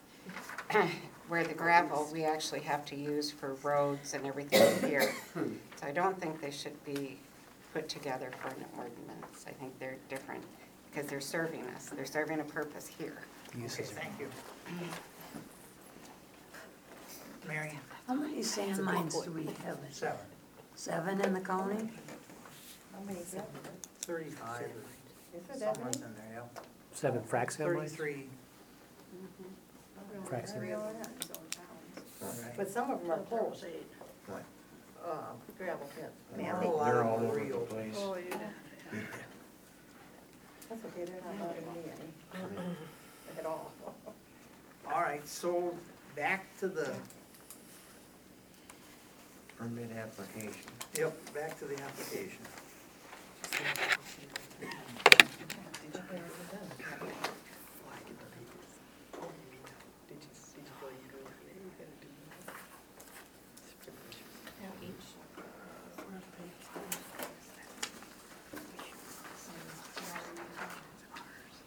H does. That's late, that's late. Yeah, it does say that. So that would cover whether or not you're gonna dredge, or you bypass wells, or settle in ponds, source quality. quantity means a dis- disposition of the surface or groundwater in the legislature encountered in the process, or extracted in and used in the course, so that pretty much covers however you use wastewater. Under H. But I don't see a list of chemicals. No, that's in there. You know, we can use chemicals, I don't- chemicals. in- in- No, I said, can't you put it in? Yeah, I can put it in.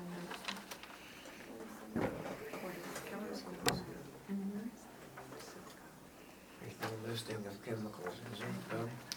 I'm looking, I guess I I don't got think so. sidetracked with, uh, there is listing as far as equipment and so on. I Yeah, think that's under in that, there, under yeah. that same is, is fuel and things like that that they're going to use on the site. That There's has a to be Listing of equipment, machinery, and chemicals, under, uh, under G. There's chemicals in there. Yeah. I think that's a good idea. Yeah, and in, in, in G there. Okay.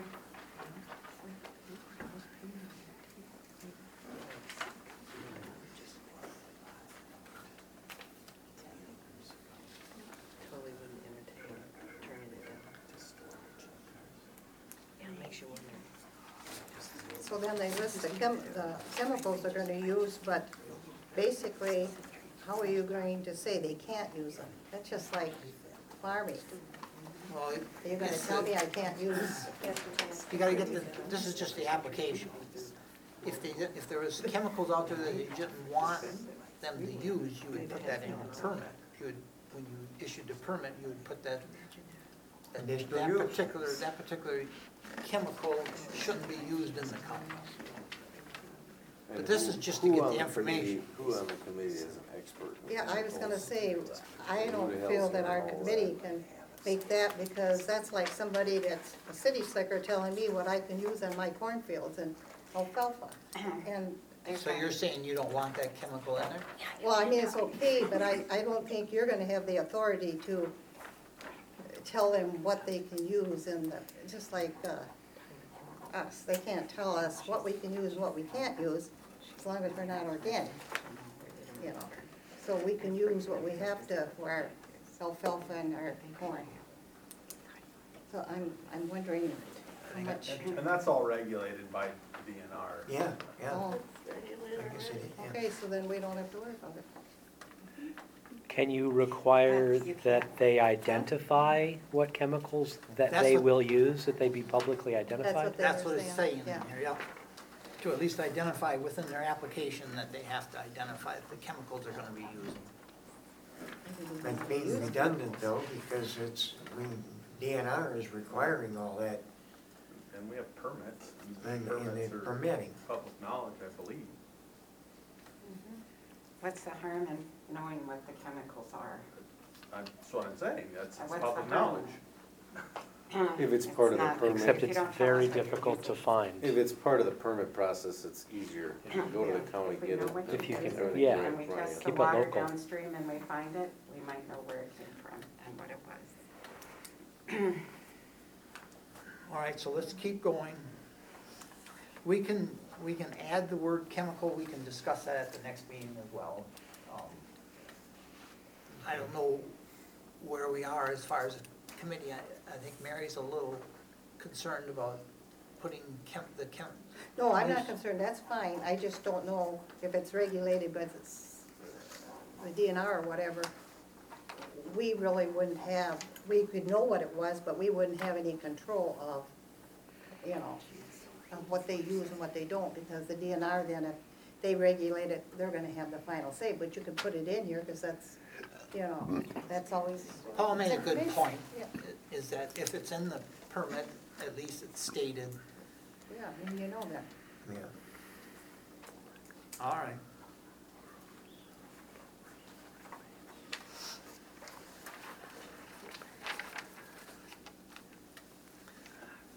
So it goes on to the maps and so on, and they have to be, which is pretty much normal.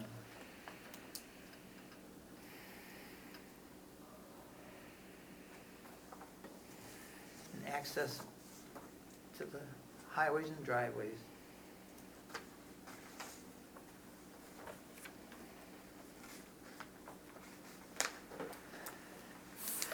J is what I don't. J is county documents within forty-seven, six forty-six. Yeah, I was just looking at that.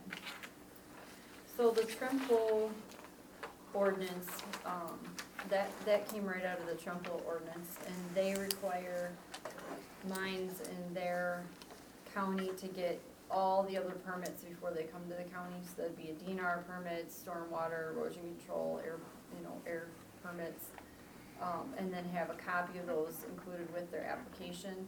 Sounds good to me. Yeah, they do.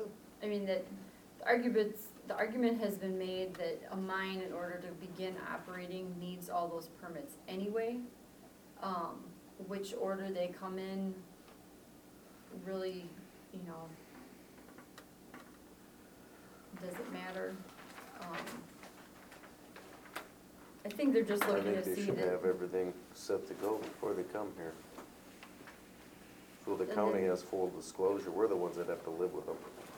The state doesn't. so then from the mine side, they say, you know, if, if you get all that done through DNR and, and get through reclamation plan approved, and then you get to the conditional use permit and it's denied, now you've done all that work. That's a cost of doing business. Yeah, It's a I was risk you gonna say. take, go to a different county then. Those are just, those are just the couple of different arguments that, the, um, if you wanna leave that in there, the one thing I would change would be, it, they're not county-approved documents. Right, they're not. It would just, I would just say, uh, documents as specified within, I would get rid of that county approved, because the only one that's county approved is the reclamation plan. Everything else is federal, state, and other local permits. So that could include the towns, if the town had a permit, like Wilton, if it was in Wilton, that could include Wilton's permit. I can certainly see both sides. I mean, I can see your point, Paul, but I can also see what Allison sort of spoke to, and that's, you have to start somewhere, so maybe get the county permit and then, you know, and I These don't know what companies the. spend hundreds of millions of dollars to set up these operations, to make hundreds of times more. I mean, I guess I can't So speak they to that, would- because I don't actually know what the, I mean, I can speculate what, what it is, but uh, I have, I, I have no facts to back that up.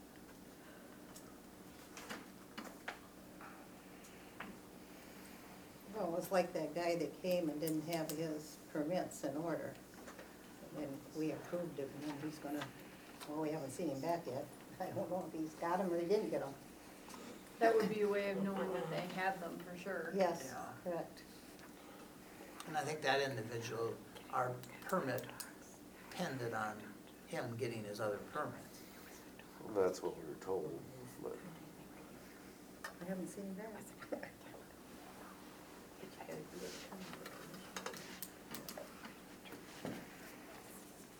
All right, well, we'll underline that. Allison did make a good point, It shouldn't be county I would just, document. yeah, I would just say documents as specified in that section, Okay. because not all of those are gonna be county approved.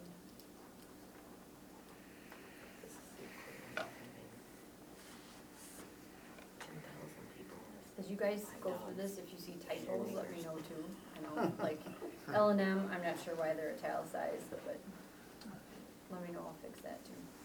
Yeah. Got a comment? Yeah, I'll cover it. Yes, Another really brief comment. So a company can get all of these um, permits, and they can still then have a catastrophic accident, even though they've done all of the stuff correctly. Like the Trempealeau River was just basically destroyed by a holding pond that had to be breached to save a guy's life. Whose heavy machinery had fallen into the pond. You've probably all heard the story. You know, and the, and the massive amount of chemicals ended up in the Trempealeau River and killed every, whole life in the Trempealeau River not that long ago, you know. And so you've got all the permits, everything's in place, but then the accident happens and you have all this poisoning. So what can you do in this kind of application? you know, can you get, can you force them to give you a huge amount of money up front in case there's an accident? Can you hold them liable in some way? Because that company, I understand, has gone bankrupt, and now they're avoiding all liability. They're just poof, they're gone. So I mean, that's the, I think that's one of the many reasons why folks are interested in a ban. It's like, mm-hmm. there's, because no one's now hold, you can't hold them accountable even though they had all the permits, they jumped through all the legal hoops, et cetera. So how do you address that kind of thing in Well, what you you're think doing? the DNR would, the water quality that would fall under the DNR? The company's gone. And they, and they spoke to that. The company's gone. I don't Right, think they made a that's- I don't huge- think that's true.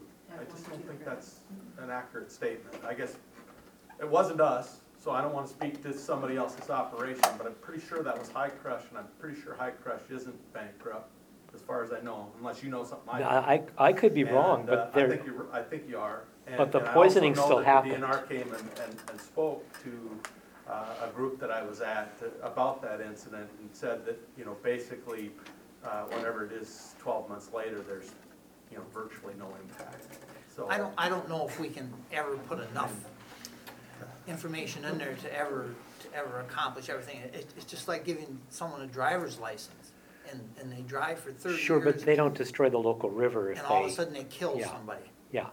I would, I would equate that as the same. So, Is there, you're required to have insurance on your car, so is there like a bond that we could require as a county for them? Like for an- accident for an- liability? For an Yeah, it's like, how do you hold them environmental cas- accountable Catastrophe or, in, in that eventuality? I mean, you should really push the envelope and see what you can legally do to hold them accountable, if Wouldn't if your there's an company accident. have insurance to cover that? No, we, yep, we do Yeah, I have was just- insurance and, Yeah. and we do have a bond and, I mean, yeah.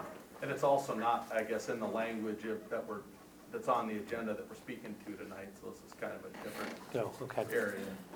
you have insurance, but if you go out of business, the county doesn't have the insurance, Correct. So, I- I guess is what I I don't, don't.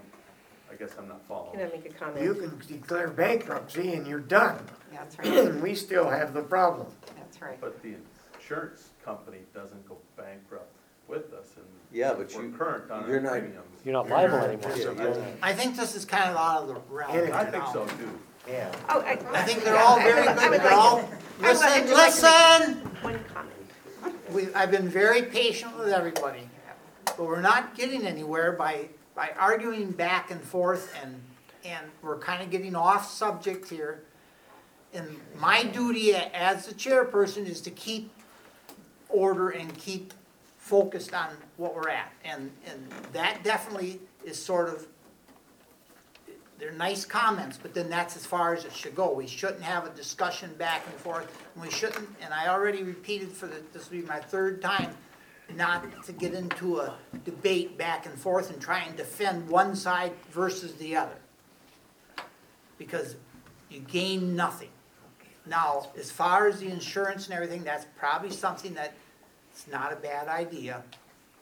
But I think, um, it's above and beyond the committee and it should go with the, uh, attorney to look into that and see what the possibilities are, if we can put it in there, if we can't put it in there. That's more an Andy Cafton question, not necessarily a debate that we should have back and forth, whether we like it or we don't. Once we get a, once we get a statement back from Andy, and we wanna put it in there, there could be a discussion back and forth, but That sounds logical. Yep. My understanding is that that's fairly standard in these situations with mines, is to require a reclamation bond and, Reclamation and a bond that, Reclamation, yeah. in case they go bankrupt. yeah, Because you're mines are absolutely right. famous for this. You're absolutely right, but I think we were Reclamation. talking about something else, We're talking about a different. an axe. Environment. We're talking about an axe. Yes. let's move Well, as part of the application process, because this gentleman brought up the fact of contamination with rivers and such, I think it would be important that uh, the company provide a map of all the surface waters within a certain uh, area of the mine, as well as every well and what whether it be agricultural, residential, and that should be part of your application. That's in there. They do. That's the mapping as well as, uh, when we get, when we get back further, it actually, with the, with the contact of, uh, have a certain radius around, around the mine. That's all, that's all in there as well. But shouldn't it be part of your application?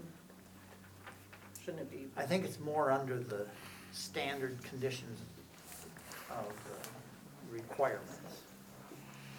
And that's where you get into the,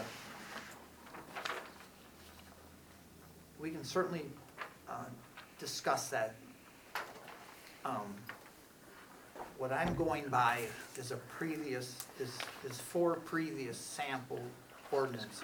I mean, we're not trying to invent the wheel here, we're trying to, we're trying to uh, use sample applications to make ours. So with the, with the other applications, they did not include that in there.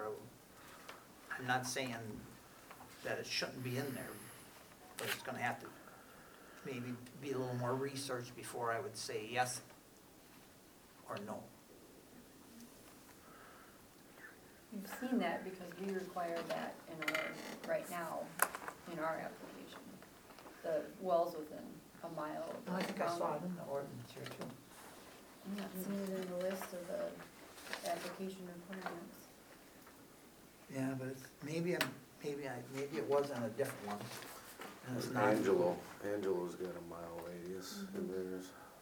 It's number six in the general conditions, all wells within the one mile, well, that's, that's municipal.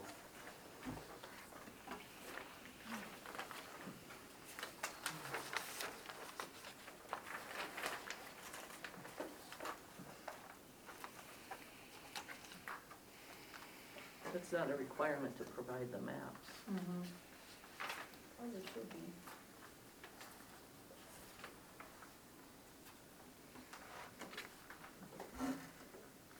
And we for that now, as the wells within a mile of the, of the site. Especially if you're gonna, um, test it in a later section, you're gonna need know where they are.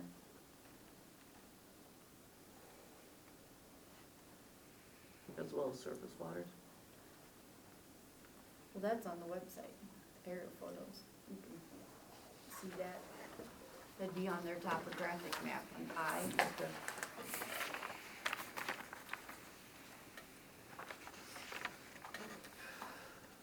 How far were we supposed to get, Allison, tonight? That, it was just gonna be through, through that top portion.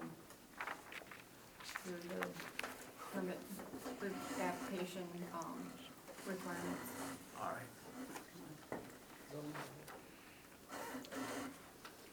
Well, I guess we've accomplished that. Any other, Is this um, one that you can't do? Seems pretty simple to me. Next well, it- it's not on the agenda to go that far. one. Well, it, the whole thing's on the agenda, I just mentioned that on the website to give people focus, that if they wanted to comment for this meeting, that that would be what, what we're gonna be talking about. discussing, so you could comment, and it'll be, um, the draft will be on the website a lot sooner now, so it'll be on there longer for people to, to look over and comment.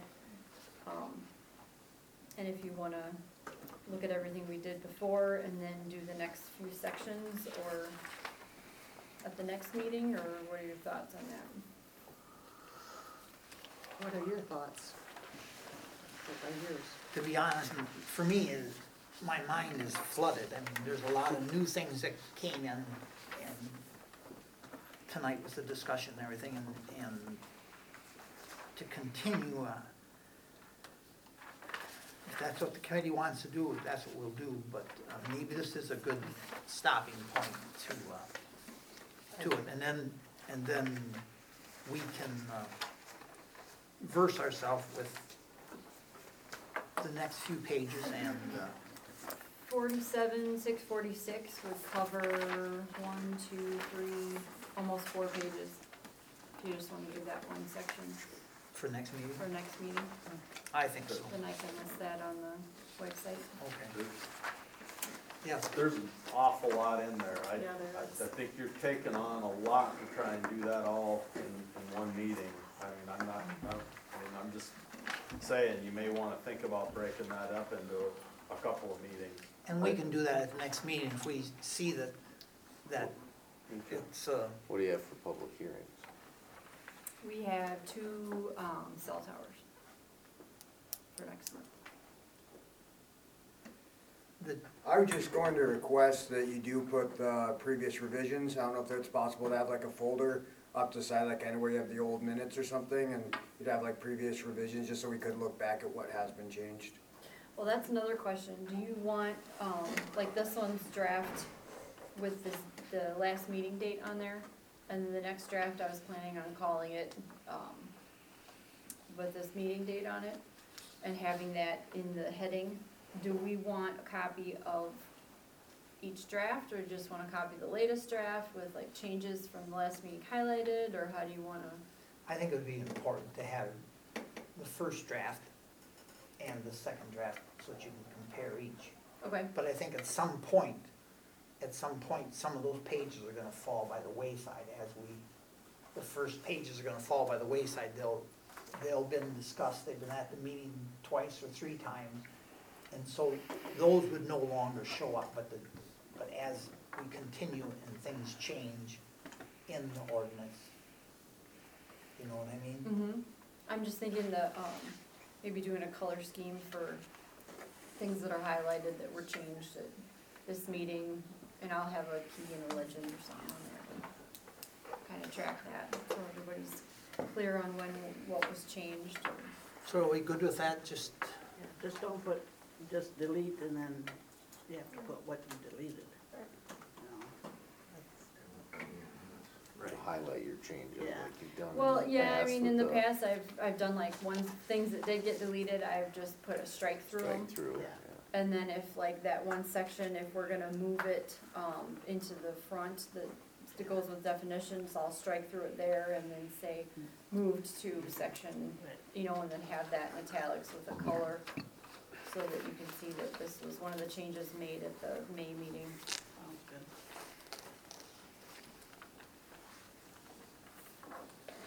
Oh, real good.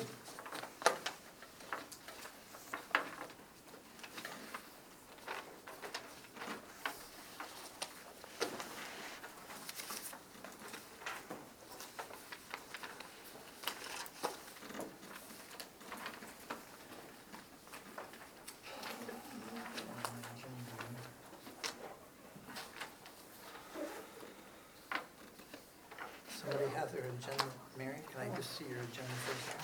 Finance,